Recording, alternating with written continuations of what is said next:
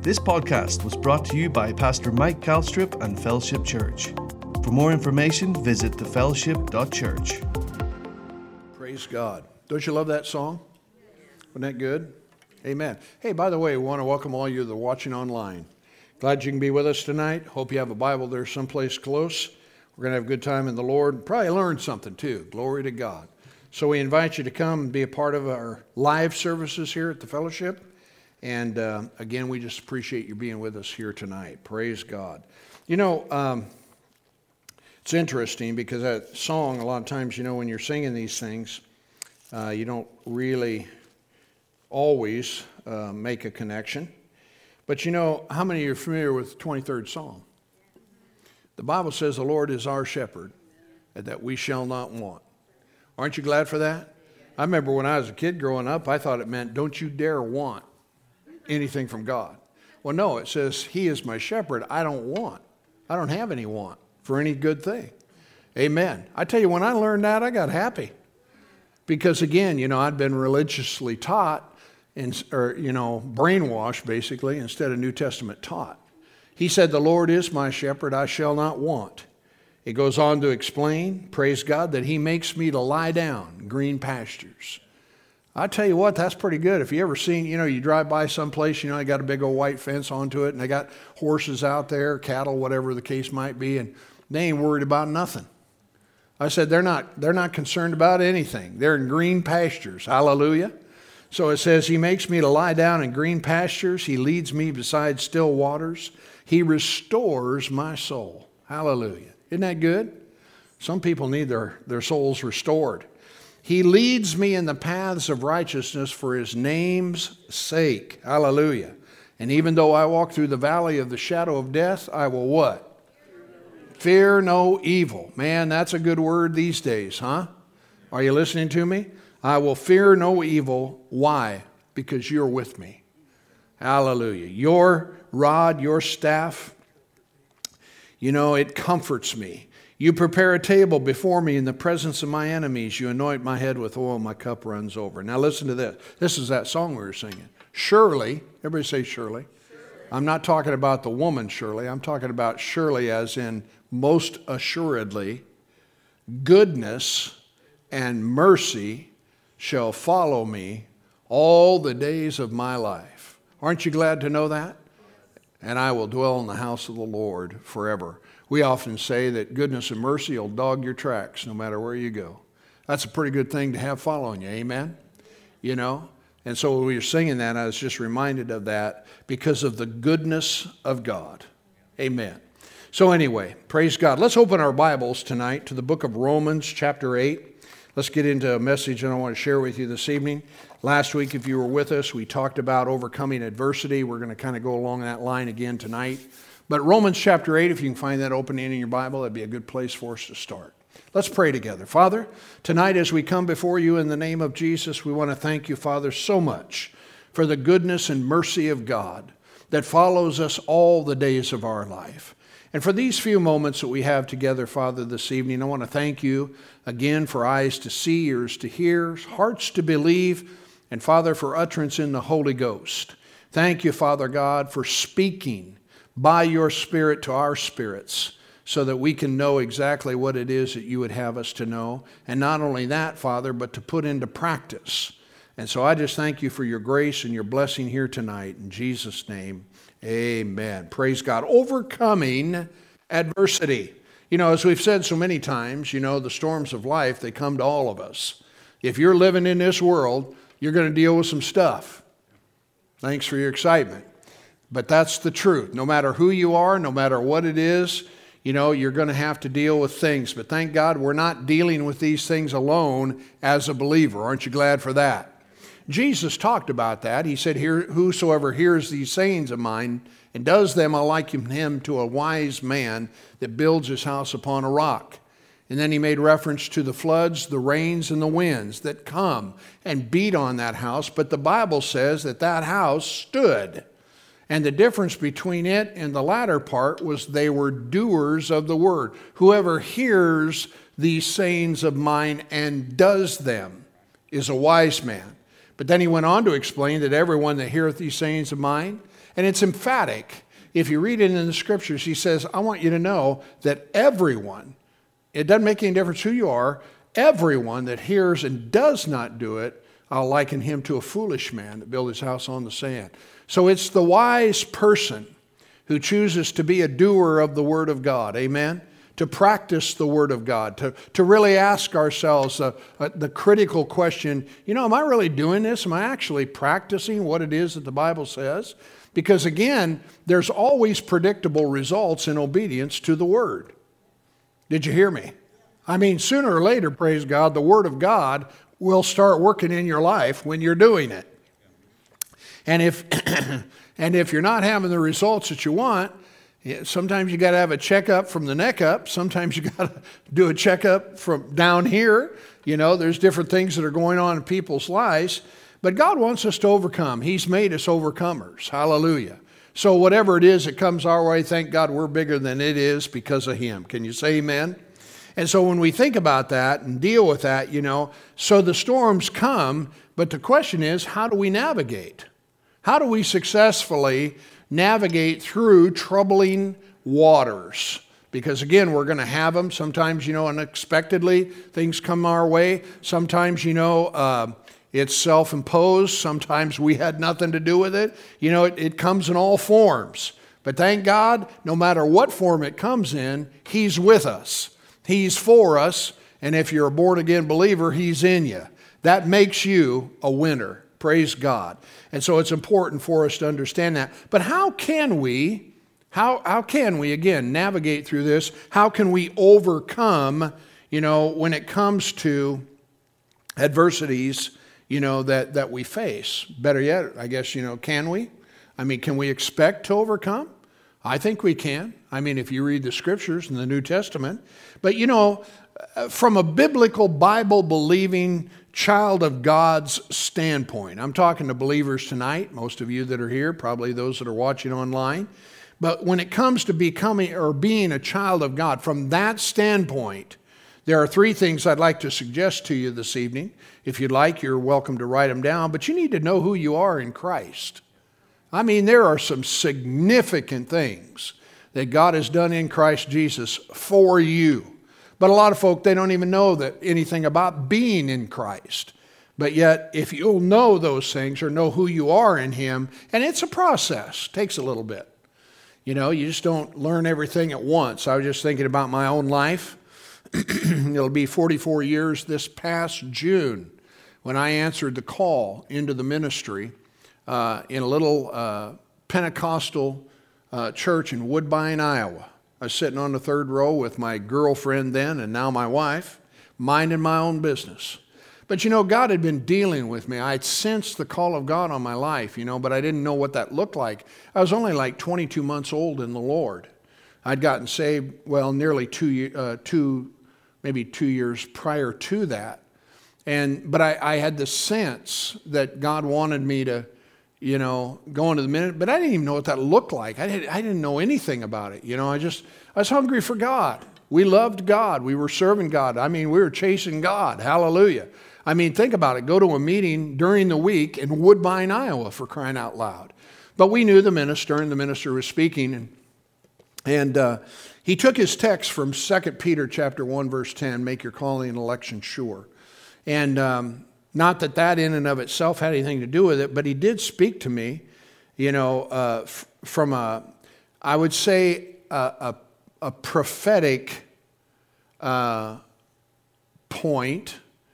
Um, in other words, it was inspired. He was inspired to call me out. And he said, essentially, you know, he said, there's things that have been going on in your heart and mind, questions that you've had. He said, by the end of this night, you'll know exactly what it is that God wants you to do. So he didn't, he didn't tell me that I was called. He didn't call me into the, you know, uh, uh in the form of a prophecy. It says, you know, you're God's man of faith and power, or paste and flour, or whatever it is, you know. But he just said there's things that have been. Go- in other words, he he had a prophecy that confirmed what was already in my heart. Are you listening to me? It wasn't a prophecy that said, Thus saith the Lord, you're called into the ministry and all this and that and the other. Because a lot of times that happens. People, you know, they want to be seen of men. They got things they want to say, and they tell people things, and it's misguided. And people ended up, you know, being prophesied over that they're supposed to marry this person or that. And guess what? Most of the time, that don't work out too good. Are you listening to me? And the same thing's true with the calling of God on your life. You know, you need to know for yourself. And that's another thing while I'm talking about it. When it comes to prophecies, prophecies are not intended to guide you, they are intended to confirm what's already in your heart. If you don't have it in your heart, forget it. Are you listening to me? Because there are people, they want to be noticed, they want notoriety, they want to be seen of man and they'll start doing things and prophesying. You get into Bible studies or some kind of meetings and stuff, and all they're doing is prophesying. You don't want to be there. I said, You don't want to be there because it opens up the door to the devil. Do you know what I'm talking about? Amen. So I'm just saying, you know, as your pastor and as a child of God, just don't go listening to anything and everything that somebody says because unless you have it in your heart, then don't pay any attention to it whatsoever. Are you listening to me? Hallelujah. Well, I don't know how come you to get off on all that, but it's important anyway. I just don't want people going stupid. Are you listening to me? And it happens. Oh, it happens. And, and it, don't, don't allow yourself to be vulnerable to being misguided and led astray. People, people, you know, there's times in our lives and I'll just say it this way you know, that people are desperate. They're looking for answers and they want somebody to tell them what to do. Well, uh, thank God we've got God's Word and the Holy Spirit to tell us what to do. You don't need people to tell you. Now, it may require a little seeking, studying, you know, praying, and, and letting God speak to your heart, and that does require something of us. But at least, praise God, you won't be going off, you know, into no man's land because somebody said or told you or prophesied that you were supposed to do such and such. Does that make sense to you? And that's safe, that's good ground. Amen? Now, again, if there's, and again, when this minister, you know, spoke to me, he wasn't telling me anything about what it was that I was supposed to do. He simply said, there's things that are going, that questions that you've had in your heart and in your mind about your life and this and that and the other. I can't, can't remember exactly what was said. He said, but by the end of this night, you'll know. Well, by the end of that night, I knew. And I answered the call sitting on the second or third row there in that little Pentecostal church to go into the ministry. I didn't even know what that looked like. I, I just said, I'm in, you know? And some guy came up to me with a brochure shortly thereafter, and he says, Well, maybe you ought to consider this. And it was a, it was a brochure to a Bible school. Rhema Bible Training Center. And I thought, well, I ain't got nothing else going on. I ain't heard from heaven otherwise. Let's go there. So that's what we did. Praise God. Turned out pretty good. Amen. So, anyway, uh, what were we talking about before? Talking about overcoming in adversity and knowing who you are in Christ. That's number one. Number two, you need to be armed with the truth. Oh, I know what it was. I was talking about it being a process. You know, we don't learn everything just all at once. You know, I mean, sometimes, like I said, we weren't but two years old in the Lord, actually, not even quite that uh, when we got to that place. And even then, you know, we went to Bible school, we still didn't know nothing, you know, not very much. And, and so it's a process that, that we, we have to walk through, live. That's why I thank God for our, our youth ministry and our children's ministry because there are seeds that are being planted in these kids. You know, simple little seeds. God loves you. You know, God cares about you. God has a plan for your life. You know, you're an overcomer. You're not a victim, you're a victor. You know, all of those different kinds of things that are being communicated to these children so that they end up with a great foundation on the, um, underneath them so that they can go out and do something for Jesus. Amen? So we got to be armed with the truth. And again, too, that's a process, you know. Knowing who you are in Christ, number one, and then being armed with the truth, both of which are processes. And I could say this too that the third thing is walking out whatever it is that God has told you to do or doing, you know, doing it. And again, that too can be a process because sometimes we don't always get it right. How many of you know what I'm talking about? You ever made some mistakes? You ever done something, you know, whoops, that ain't right? You know, you with me? How many of you know God knew that was going to happen? Amen. And thank God He didn't give up on you. Amen. He's the God of a second chance, or a third, or fourth, or fifth, or sixth, whatever, you know, depending on what it is you need. Just don't quit. You don't give up. You just work on it until you get it right. So if you're born again, God's made you more than a conqueror. Isn't that what the Bible says? Huh? Notice our text that we're going to use here for this evening. The Apostle Paul in verse 37 of the eighth chapter said, No, in all these things we are more, everybody say more. We're more than conquerors through him that loved us. Because I'm persuaded that neither death nor life, nor angels, nor principalities, powers, nor things present, or things to come. Hallelujah. Nor height, nor depth, nor any other creature is going to be able to separate us from the love of God that is in Christ Jesus our Lord. Guess what? We win. It don't make any difference what happens, we win. Hallelujah. Praise God. Notice that he says there in 38 I'm persuaded that neither death nor life, whether you live or die, or die or live, you know, however you want to put it, you win. Are you listening to me? And it's important for us to understand that. But we're more than conquerors through him that loved us. Because of Jesus, what it is that he did, he made you a victor. Glory to God. Aren't you glad for that tonight? The Bible says that whatever is born of God overcomes the world. This is the victory that overcomes the world, even our faith. Who is he or she that overcomes the world? But he or she that believes, huh? That Jesus Christ, glory to God, is the Son of God. So we win. Everybody say, I win. Now, how do you apply that in an applicable, practical kind of way when it comes to the everyday circumstances and situations of life? Well, first of all, you have to believe this. You got to believe, praise God, that you're more than a conqueror. You got to believe that what it is that He said is true. And, and that's where it starts for any believer, any person. When He says you're more than a conqueror, you're more than a conqueror. So that's what you start saying. But a lot of folk, they don't talk that way. You know, they say, well, no, I'm not, I'm not more than a conqueror, I'm the conquered. And they don't really say it that way. They just, it's just the pattern of thinking. That's why it's important to get your mind renewed, everybody say renewed, to the Word of God so that you start talking like the Bible talks. Huh? You know, because what we do is we go down this negative path. We talk about all the things that are going wrong, you know, all of the bad things that are happening, all of the stuff that everybody's done us wrong with, you know, and what isn't working. And when you start going down that path, my friend, you're going down the wrong one.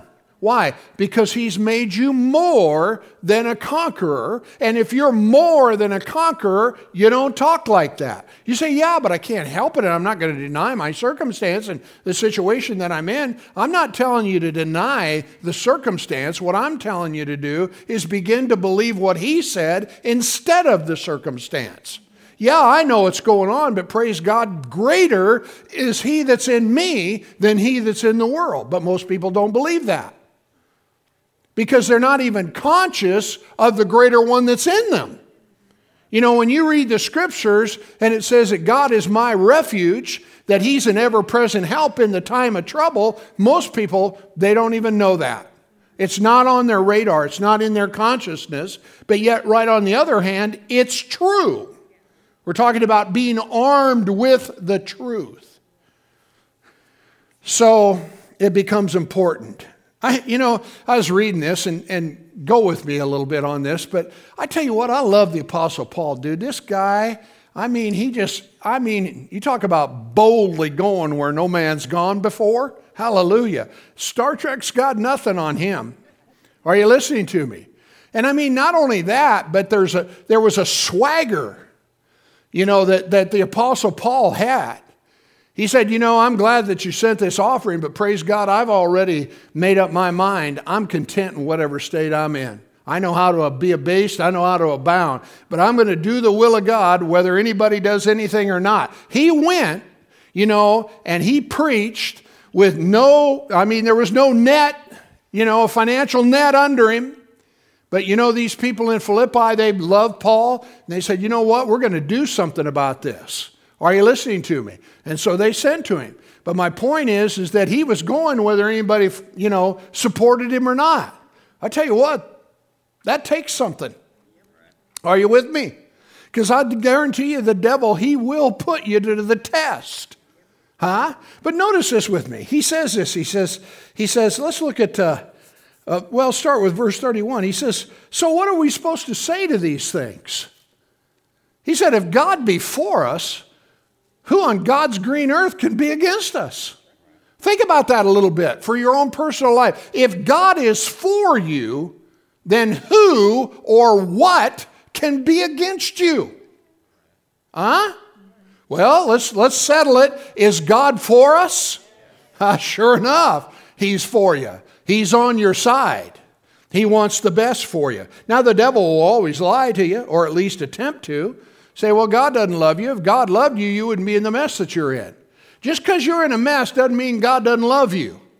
Just because you're in a mess doesn't mean God doesn't want to deliver you. What you need to do, again, get on the right side of the equation and say, God is on my side. So he says, What are we supposed to say to these things? If God's for us, now this is that swagger thing, then who could be against us?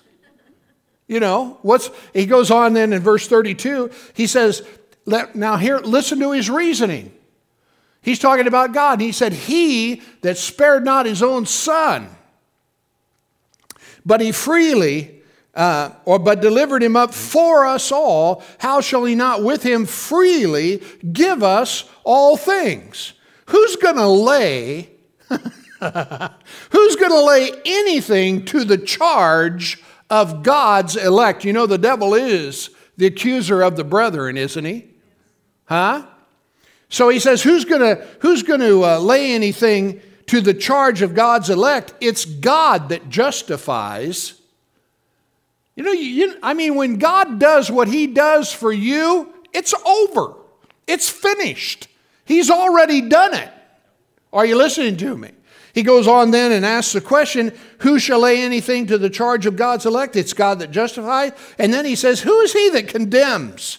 It's Christ that died, yes, rather, that is risen again, who is even at the right hand of God making intercession for us. Who's going to separate us from the love of Christ? Is tribulation? Is adversity, distress, persecution, famine, nakedness, peril, or sword? And then in 37, he says, No! In all of these things, we are more than conquerors through him that loved us. Glory to God. We're going over tonight, boys and girls. Huh? We're not going under, we're going over. Everybody say, I'm going over. Yeah, you, you know, get a little swagger to you, praise God. You know, the next time the devil comes, starts trying to beat you up about this, that, or the other, you know, just put it on, baby, and say, hey, devil, let me ask you, what about your future? Huh? What's going to happen to you? What happened at the cross, hot rod? Better yet, what happened at, uh, you know, at the, at the tomb? Talk to him a little bit about some of that stuff. That'll shut him up. But listen to me, you guys. You are more than a conqueror. It'd be good if he just said you're a conqueror, but he said you're more than. More than, more than, more than a conqueror. And Christ has made you that way. Glory to God. I tell you what, God loves to do the impossible. Did you know that?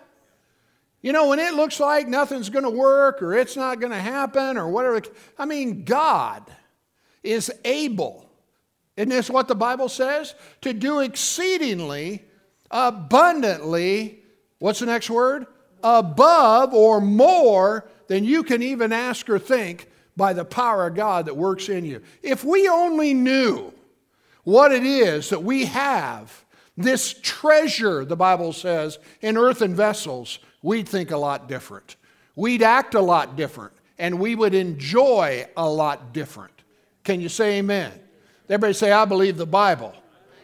And it says, I'm more than a conqueror. You're more than a conqueror, praise God. So our victory is because of this place or this position that we hold. We're not trying to get there.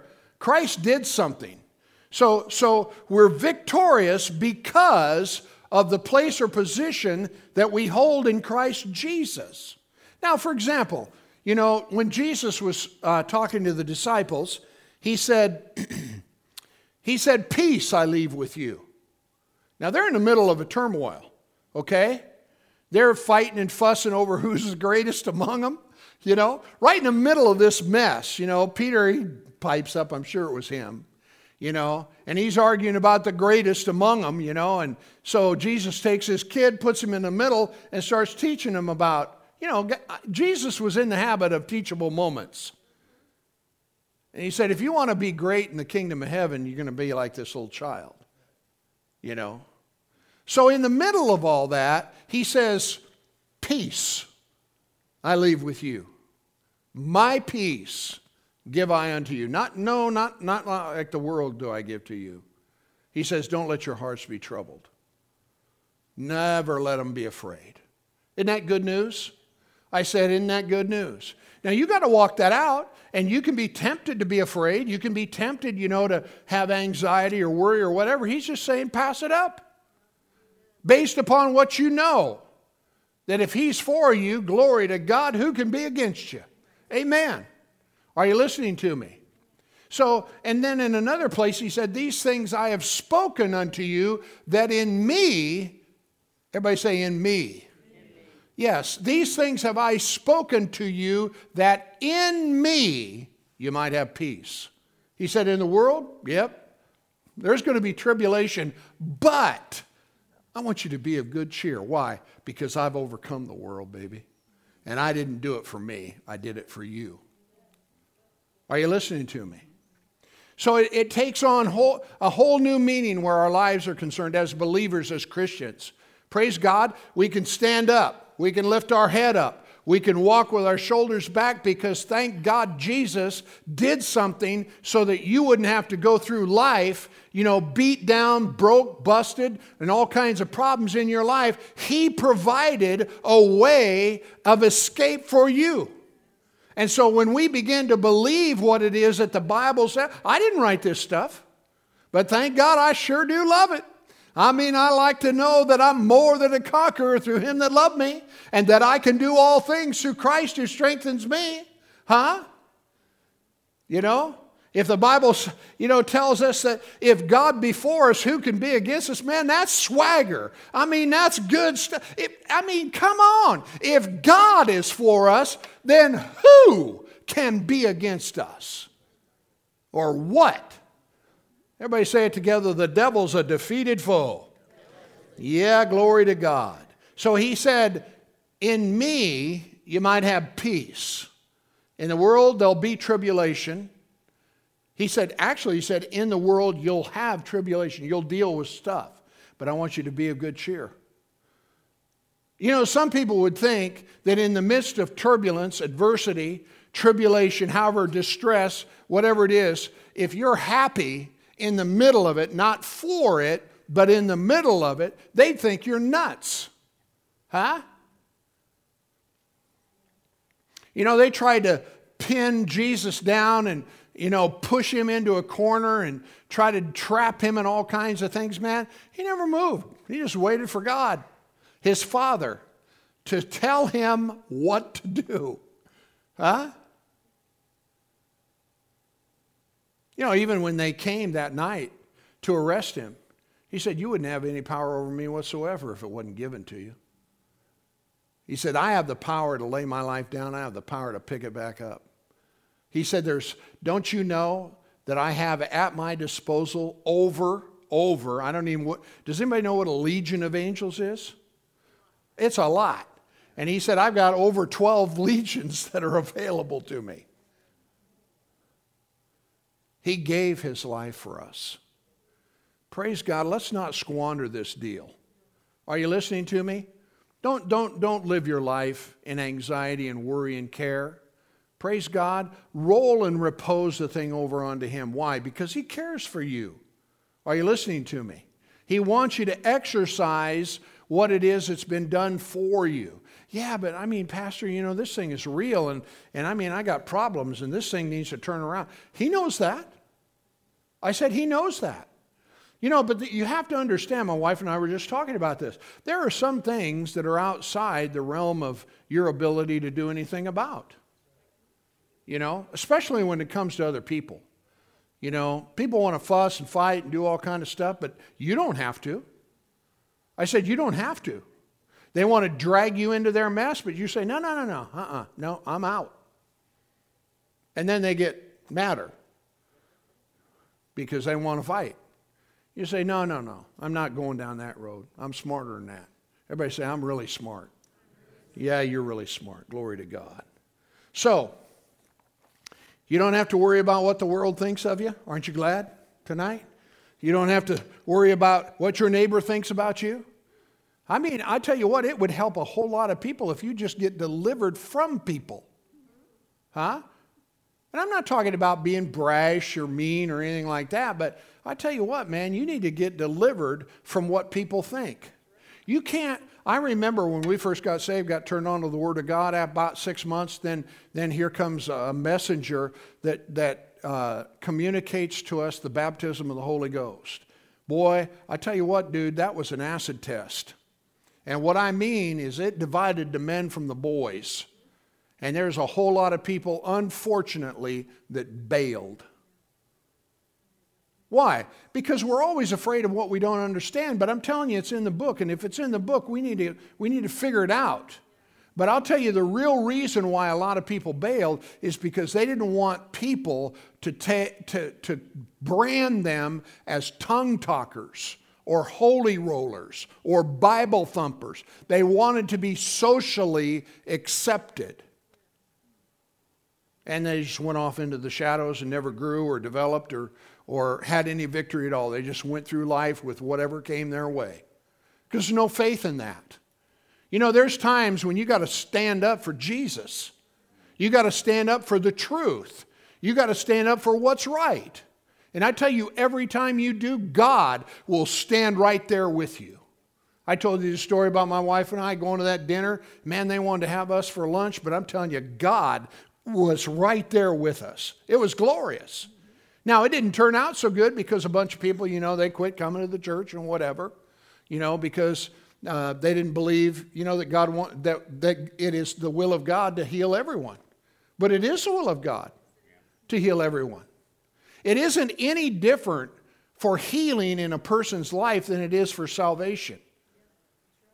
Because they're all, they're, they're, they, they go together. When Jesus went to the cross and died for the sins of the world, he also atoned or made an atonement for our sickness and disease. So when you read in the scriptures, you know, and the Bible says that God is not willing that any should perish. How many of you believe that? But let me ask you an important question Are there people perishing? Yes, there are. So, so the same thing's true when you read the Bible and it says, Himself took our infirmities and bear our sicknesses, and by His stripes we are healed. Healing belongs to us. Are you with me? So, so what ended up happening, of course, in that circumstance is they, they uh, departed. Jesus had that happen to him. He said, he said, listen, unless you eat my flesh and drink my blood, you can't be my disciple. Now that would be a little bit rough to get figured out. But really what he meant was, unless you come with your heart and believe that I am him, you can't have any part with me. They didn't get it. They said, this guy's screwier than a pet coon. I'm going to go find something else to do and they, they walked away in droves. And he, you know, it wasn't like he tried to hang on to him either. See, some of your friends, you know, uh, I got to be careful here, but they're not helpful. Are you listening to me? And they'll keep you from enjoying God's best. I'll just be honest with you. Come on. Well, Jesus, he turned to his own disciples. He says, How about you guys? What do you think? You want to stay? You know, will you leave too? And they just said, Man, where are we going to go? Jesus or Peter finally, he's always talking. you know, spoke up. He said, Where will we go? You've got the, you get, we don't understand you, dude, but you got the words of eternal life. And that's a good answer. Because there are a lot of things we don't understand. I didn't understand when we were at that dinner that day why this person that they were believing God for died. Now I have my uh, opinion, but I don't know. You oh, know, man, I mean, you get people that want someone to live and they don't want to live. Guess what? They're going to die. If they're not believing God and you're trying to get them to believe God, but they won't believe God, guess what? Get ready and celebrate their life because they're going home. Am I in the right house? Yeah. That's a fact. You know, you can't you can't force your will upon somebody else. Huh? You do what you can. I mean, as a pastor, you know, a lot of times, you know, I always try to locate people and find out where they're at. You know, uh, do they have faith to be healed? Do they want to be healed? Do they want to fight? You know, the Bible says, fight the good fight of faith. And sometimes they don't want to fight. Well, you might as well just get them ready to go to heaven. Amen. Well, anyway, that's this. Yeah, we're off on some other thoughts here. Praise the Lord. But you don't have to worry about what the world thinks about you. Don't worry about what your neighbor thinks about you. Man, praise God. Stay happy. Go down the middle of the road. Amen. You know, don't worry about what people are thinking. Listen, Satan dominates his subjects with fear and lies. Well, guess what? We're no longer his subjects. So thank God we don't have to believe that mess. Are you with me? Because why? Because greater is he that's in us than he that's in this world. Amen? Praise God. The Bible says, and look, you can, uh, maybe they can throw it up here on the screen for you, Colossians 1, verse 12. It says, giving thanks to the Father. Now, Paul's the writer of the book of Colossians, and, and he's saying that we're to give thanks. Well, Paul, why is it that you want us to give thanks to God, which has made us able or meet? The King James uses the word uh, meet, which is a little bit strange. He's qualified. Maybe that's a better way to put it. It says, Let's give thanks unto the Father who has qualified us to be partakers of the inheritance of the saints in light, who has delivered us. Not going to. Everybody say, I've been delivered. Woo, I've been delivered, glory to God, who has delivered us from the power, or actually the authority of darkness, and has translated us into the kingdom of his dear Son, in whom we have redemption through his blood, even the forgiveness of sins. Glory to God. And then in another place, in the second chapter, he makes this statement blotting out the handwriting of ordinances that were against us. Listen, if you're living under condemnation, man, it's time to get free. Come on. You know, I mean to tell you, sometimes people let the devil beat them up. Oh, you made this mistake and you haven't done this right, you haven't done the other or whatever. Listen, when you go and talk with your father about it, he, he takes that whole thing and removes it as far as the east is from the west. And you need to do the same thing. Quit beating yourself up. Yeah, you made a mistake, but thank God for the blood, the blood of Jesus. Are you listening to me? so that you don't have to live under the tyranny of guilt or condemnation or whatever it is that the devil is trying to use to keep you where you're at. Come on. Well, you didn't do this right. You didn't do that. We've all made mistakes. Come on. But thank God there is forgiveness with Him. And thank God we can start all over and get on with it. Don't park by your failures. stick the key in the ignition, start that pig, and drive off. Are you listening to me? Blotting out, this is Colossians 2 and 14, blotting out the handwriting of ordinances that were against us, which were contrary to, to us, and took it out of the way, nailing it to his cross. And having spoiled principalities and powers, he made a show of them openly, triumphing. Everybody say triumphing. I'm telling you, triumphing triumphing over them in it. Hallelujah. His victory is our victory. We share what it is He did for us. Can you say amen? amen? So thank God we are no longer bound, we're no longer under the tyranny of sin, Satan, or anything else because thank God He's delivered us. We are sharing in Christ's victory. Glory to God. Now, let's let, just look with me again with this. I, I use it often, but you got to get a hold of this. 2 Corinthians 5.17. This is an incredible verse of Scripture. 2 Corinthians 5.17. If any man be in Christ. How many folk we got here tonight that are in Christ? All right? If any man, that means you, be in Christ, listen, he is, not gonna be, he is a new creation. And let me just say something. When it says that old things have passed away and all things have become new, that is not a license for you to sin. Are you listening to me? It isn't like, well, I can do whatever I, I want. After all, I'm, you know, if any man be in Christ, a new creation. I wouldn't go there if I were you.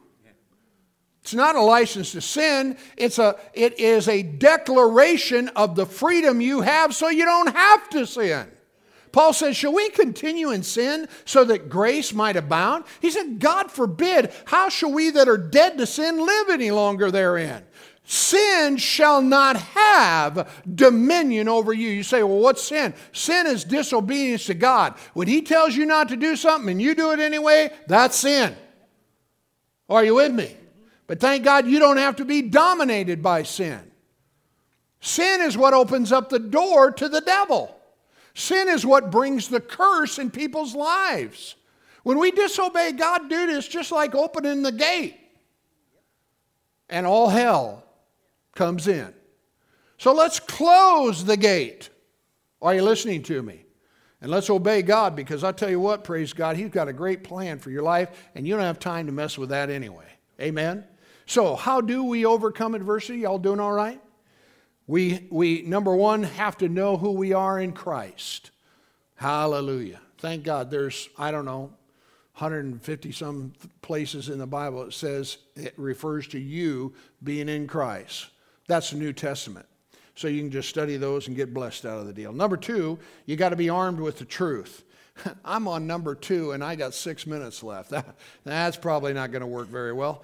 All right? You got to be armed with the truth, fortified with his promises. What did he say?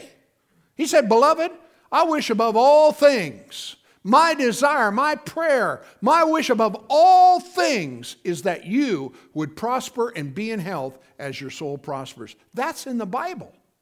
Well, if that's in the Bible, then I'm taking it. I don't care what, you know, uh, tradition says. I don't care what religion says. I'm telling you what, God wants to bless you. Spirit, soul, and body. Are you listening to me? And so we need to accept that as the truth. Can you say amen? We need to be armed with the truth. Here's a verse of scripture. I've been using it often because it's so important right now because everybody's driven by fear. I mean, there's so much fear going on. You guys, you don't have any business being afraid. Are you listening to me? Look at uh, Isaiah 41:10. It says, "Fear not, for I am with you." Hallelujah. Be not dismayed or discouraged because I am your God. Woo! Glory to God. When the devil comes and he starts whispering in your ear, you need to tell him, listen, hey, God is my God here. I'm a new creation in Christ Jesus, and old things have passed away. Now, notice he says, I will strengthen you. You think God ever told a lie? No, he says he cannot lie. He said, I'll strengthen you. Yes, I will help you. Everybody say, Hallelujah. Yeah, he said, I'll help you. You know, sometimes you need to cry out to God, God, I need some help. He says, I never thought you'd ask. Come on and I will uphold you with the right hand of my righteousness. That is a powerful scripture. He says, You don't have to be afraid. I'm with you. Glory to God forevermore. Everybody say, He's with me. Yeah, He's with you. He's in you. He's for you. I mean, it, woo! It don't get no much better than that. Huh? So we need to know these truths. Look at Psalm 91. Turn over there with me. This I was reading this today, man. I tell you what, praise God. I was about to shout the house down. Psalm 91. I'll tell you what, praise God. If I were you, I'd camp out in these verses. Because I tell you, a lot of folk aren't. They're not even thinking about the Bible. They're thinking about this, thinking about that, thinking about, you know, the other, and this and that and the other, inflation, God only knows whatever's going on in the world. Huh? Did you know that God knew that inflation would show up? Huh? It, you don't find it in the Bible. It says, well, I'll take care of your needs as long as the inflation rate only stays at a certain point. Huh? Aren't you glad for that? Amen. You say, well, I need more. Well, God knows that. And guess what? He'll give you more. Huh? Yeah. We're, we're trying to, you know, pare down. Well, what we need is a bigger supply. Are you with me? You know? So, anyway, notice this verse with me. Uh, just, uh, I can't do the whole thing. You can do it on your own. Let's just do about three or four or five verses here. But notice it says, He that dwells in the secret place of the Most High shall abide under the shadow of the Almighty. That's protection. He that what? Dwells in the secret place of the Most High. Some people, I'd just spend some time with God. Huh? I will say of the Lord. What do you say tonight? What have you been saying? Well, oh my God, I don't know what I'm going to do. What are we going to do? What are we going to do? What are we going to do? What do you... That's not what we want to be saying. Come on. No, the psalmist here tells us what we should say. I will say of the Lord, glory to God, He is my refuge and my fortress. Woo! My God and in him I will trust. Everybody say, I'm a new creation. Old things have passed away, all has become new. Glory to God forevermore. Amen. So he says, In him I will trust. Now notice verse 3. Surely, there she is again. Come on. Surely he shall deliver thee from the snare of the fowler from the noisome pestilence and every other idiot that's out there. Come on. He goes on then to say, He'll cover you with His feathers, and under His wings you will trust. Now listen, and His truth, everybody say His truth. His truth shall be your shield and your buckler. You won't be afraid of the terror by night, nor by the arrow that flies by day, nor for the pestilence that walks in darkness. Hallelujah. Or the destruction that wastes at noonday. A thousand will fall at your side, ten thousand at your right hand, but it shall not come nigh thee. Only with your eyes shall you behold and see the reward of the wicked. And we just are starting to see it now, baby. Woo! Glory to God. Are you listening to me? You know, it ain't fun having to go through it, but I tell you what, on the backside, it's we're going to rejoice. Are you listening to me? Praise God. It's so good. Glory to God to be free. Not have to worry, not have to care, not have to be anxious. Thank God know that He'll take up for you and He'll fight. Yeah, in your behalf. So there's a lot more in those verses that we don't have time to talk about here, but I want to I want to uh, just real quick. Uh, it's eight o'clock, so just give me five or six, seven minutes here. I want to I want to seed you with this thought, and because we're talking about being armed with the truth. Okay, we're not going to get to the last one, whatever that was. Anybody know what that was? Oh, walking it out. We don't, no, that's not going to happen. So let's just do this thing about being armed with the truth. In other words, you know, when I talk about that, being armed with the truth, I'm talking about um, being fortified with his promises. If you have a need in your life, whatever that may represent, you got to get into the book and find out what the Bible says about that need. Okay? What is it that God promises you about that need? If you're afraid, there's all kinds of scriptures about that. If you're anxious, there's all kinds of scriptures about that. If you have need in your life, a financial need, resources, there's all kinds of scriptures for that. If it's a healing matter, uh, there, I mean, you know, you name it, relational, um, marriage, you know, whatever. They're all in there. Raising your kids, they're all in there, huh?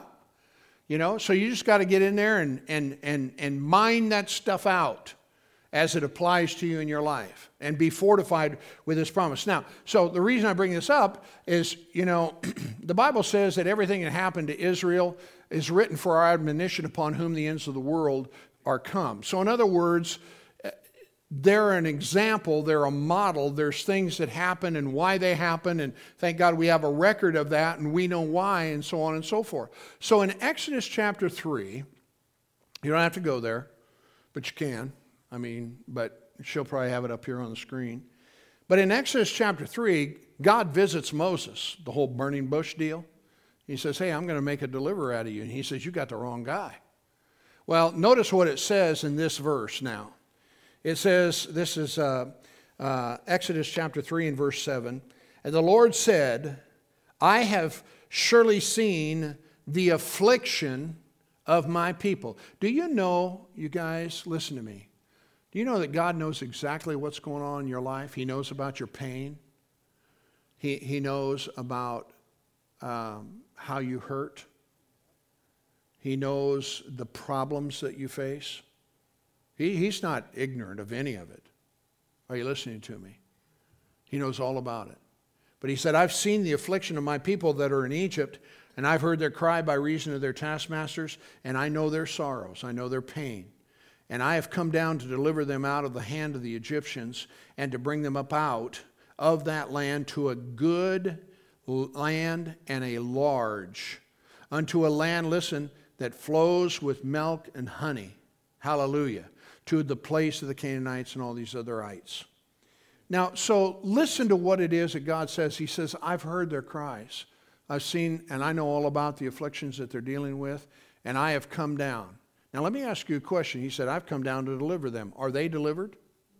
No, they're still in their mess. They're still, you know, slaves. But God said, I'm coming to deliver them. And I'm going to use you to make this happen. Okay? And, and notice it says where he's going to take them. He's not going to take them to the place of just enough. He's going to take them to the place of more than enough to a good and a large land. A land that what? Flows with what? Milk and honey. There is no lack with God. Are you with me? Now we have to cooperate, we have to do and follow His leading, but I'm telling you what, praise God, He wants to make a way in the wilderness where maybe it looks like there is no way so that you can be blessed. Can you say amen? So here's the promise. Now, if we had time, we don't but you can look. Numbers chapter 13. So the Lord spoke in verse 1 to Moses, saying, Send men that they may search the land of Canaan, which I give, listen, which I what? I what? I give it. Did they have it? No. But he said, I'm giving it to them. Now, they had to go in and possess it. You have to go in and possess it. But he says, I'm going to give it to you. Glory to God. What kind of land? A land that flows with milk and honey, a good and a large land. Hallelujah. A place of blessing and plenty. Amen. And some well meaning person will say, well, you know, now, now, God never promised to do that. You know, you can't expect that, you know, whatever. Well, you need to tell them, say, you need to read your Bible. Are you with me? And there are a lot of other things that we could say about that. But I want you to notice here, he says, which I give to the children of Israel. And so, of every man or every tribe, send them out. Now, um, turn to Numbers chapter uh, um, 13. I'm only up five minutes. Um, just turned six. You guys messing with the thing there? Notice what it says here. This is important. We're talking about fortifying yourself with God's promise. Now, what did he say? He said, I'm going to take them out and I'm going to bring them into a large, a good and large land, a land that what? Flows with milk and honey. That was the promise. Huh? That's what I'm going to do. So they're way back there in Egypt. You know, the 10 times and all the plagues and all this. And then finally, you know, they have the Passover. So, so there's some time. But guess what? God's will has not changed. And listen to me on the road to the will of God for your life, He doesn't change. Are you listening to me? So here they are down the road a ways. They've finally gotten delivered, you know, and God's made good on all that. And they're out there in the wilderness and they've came up to Kadesh Barnea. And, and Moses says, Go check it out. So they wait another 40 days. These guys come back. Okay? Now remember, the promise was, I'm taking you to a land that flows with milk and honey. That was the promise in Exodus. Now, if you go here to chapter 13, uh, let's start with verse 27 for the sake of time. And they, they being the 12 spies, actually 10 of them, told Moses, they said, We came to the land where you sent us, and surely, there she is again, it flows with milk and honey. So, what would you say here, boys and girls? I would say that they knew what the promise was. Because they didn't get that language on their own. They got it from God. Well, they got it from Moses, but they got it from God. He said, Surely it flows with milk and honey, baby. I mean, it is a good land and it is a large land. Now, notice what it goes on then to say in verse 28 Nevertheless, not a good word. The people be strong that dwell in the land, the cities are walled and very great. We saw the sons or the children of Anak there. The Amalekites are dwelling in the south, Hittites, Jebusites, and the Amorites dwell in the mountains. Have you ever thought, like your, your uh, adversity, that you were not going to make it, that you couldn't get past it, that you wouldn't win? It's exactly what's happening to these people. There is no way. The devil will say, There's no way, forget it. They ain't never going to happen. You know, you're too late.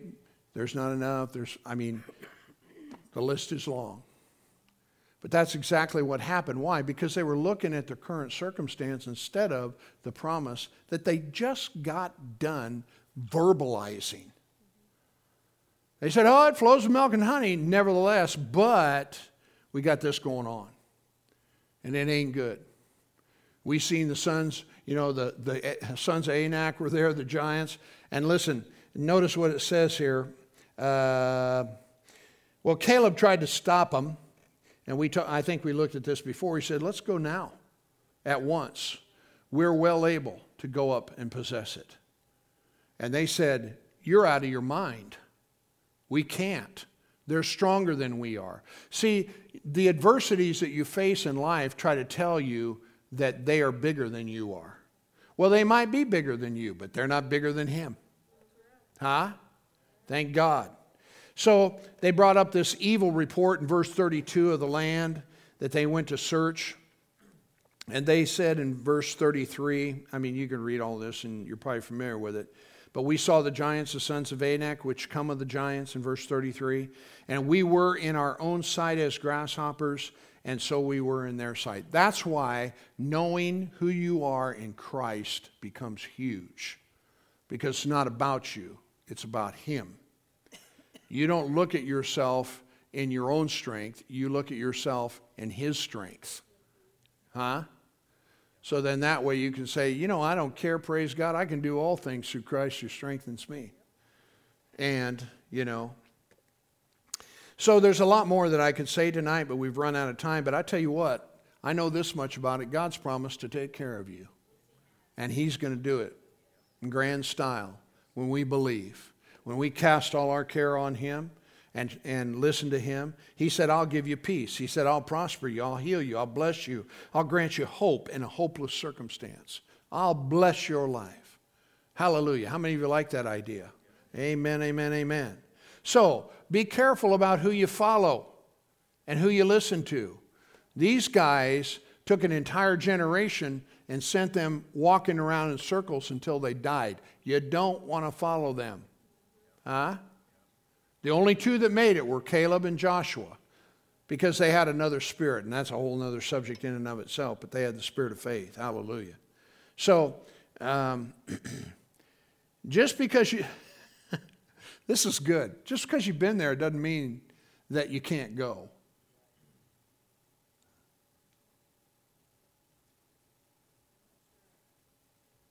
You know? That's one of the things that keeps people out of the blessing of God so often. You know, it used to be, I don't think it's so much this, but you'll hear stories about people that lived and died and never left the county that they grew up in or were born in. They never they never launched out, never did anything, never never got too far from home. I would probably say there's probably people even today that never left the state. I, I, I think that's conceivable. You know, why? Because familiarity sometimes often breeds canal. You don't want to get out of your box here. I want you to stay in your box because if you get out of your box, you ain't never been out there. I tell you what, some of the greatest things, my wife and I were just talking about. It. I said, Baby, I love you with all my heart. We're on our way to church. I said, I love you with all my heart. I said, I've taken you on some wild adventures, but man, what a ride it's been. And she goes, Yeah, well, yeah. Hallelujah. And it has been. But sometimes you have to leave the familiar in order to go out and to do great exploits for God. Amen? And so it's important, you know, that, that uh, you, you know, I mean, whatever it is that He's promised, what it is that He's told you to do, do it. You know, I never given a $150 offering to anybody in my life. And I was in a Kenneth Copeland meeting in 1977 in Omaha, Nebraska, and God says, I want you to give him $150. I God, I never give nobody no $150. Let's, give, let's pray. Can we, have, can we strike a deal here? Can we do something? How about 15? No, not 15, 150. That don't sound like a big deal today, but it was a big deal then. Outside the boundaries of the familiar. Well, I got to tell you, that one act of obedience opened up the door for my life like you can't believe, and I don't have time to talk about it. Are you with me? So there are those times, you know, when you have to, you know, the, the four lepers says, why are we sitting here until we die? Dude, let's go into the city. Well, they found all kind of spoil. They found all kind of blessing. Praise God. And here's the thing, you know, people, you know, I mean, when you boil it right down to the tar, you know, where people's lives are concerned, the thing they look for is security. And I'm trying to quit, Linda. But they're looking for security. Everybody wants security. Huh? Well, the Bible says, in the fear of the Lord is strong confidence. Let's learn to trust Him.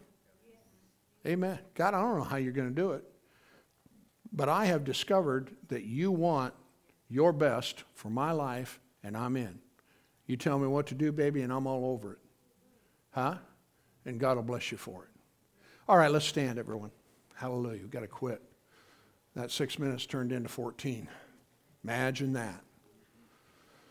Oh, Lord, we love you tonight. Glory to God forevermore. I tell you what, y'all ready for this weekend? It is going to start. I'm telling you, it's going to be awesome. There's going to be some great ministry. I mean, praise God. We're going to get under the spout where the glory turn, comes out, and uh, it's going to be good. Praise the Lord. Pray with me. Let's commit our hearts to what it is we've heard here tonight. Father, we love you so much. And we're grateful for your living word. We thank you for the promises you've made. And Father, I'm so grateful because, praise God, you've made us more than conquerors through the Lord Jesus Christ who loved us. You've put us over already, Father, even though it may not look like it. Glory to God. We are the head, not the tail. We're above only and not beneath. So we thank you tonight for your blessing in our lives, Father. We surrender our hearts to you, Father. Have your way in our lives. Lead us in the way in which you would have us to go. And God, I thank you for your grace resting upon the church and those, Father, who made this church their home. And Father God, that you'll cause breakthrough to take place. That, Father, you'll turn their captivity and that there'll be a grace upon their lives and they can look back and say, Oh, God has done wonderful, marvelous things. And I thank you, Lord God, that as we trust in you, as we look to you, as we cast all our care on you, hallelujah, we refuse to be afraid. Father God, we choose to walk in the light of your word, that your blessing, Father, will rest upon us strong. Not only that, but also, Father, we'll be able to bless and help others. And I just thank you for your goodness and mercy, Father. In Jesus' name. And everybody that agreed with that prayer said, Amen. You may be seated.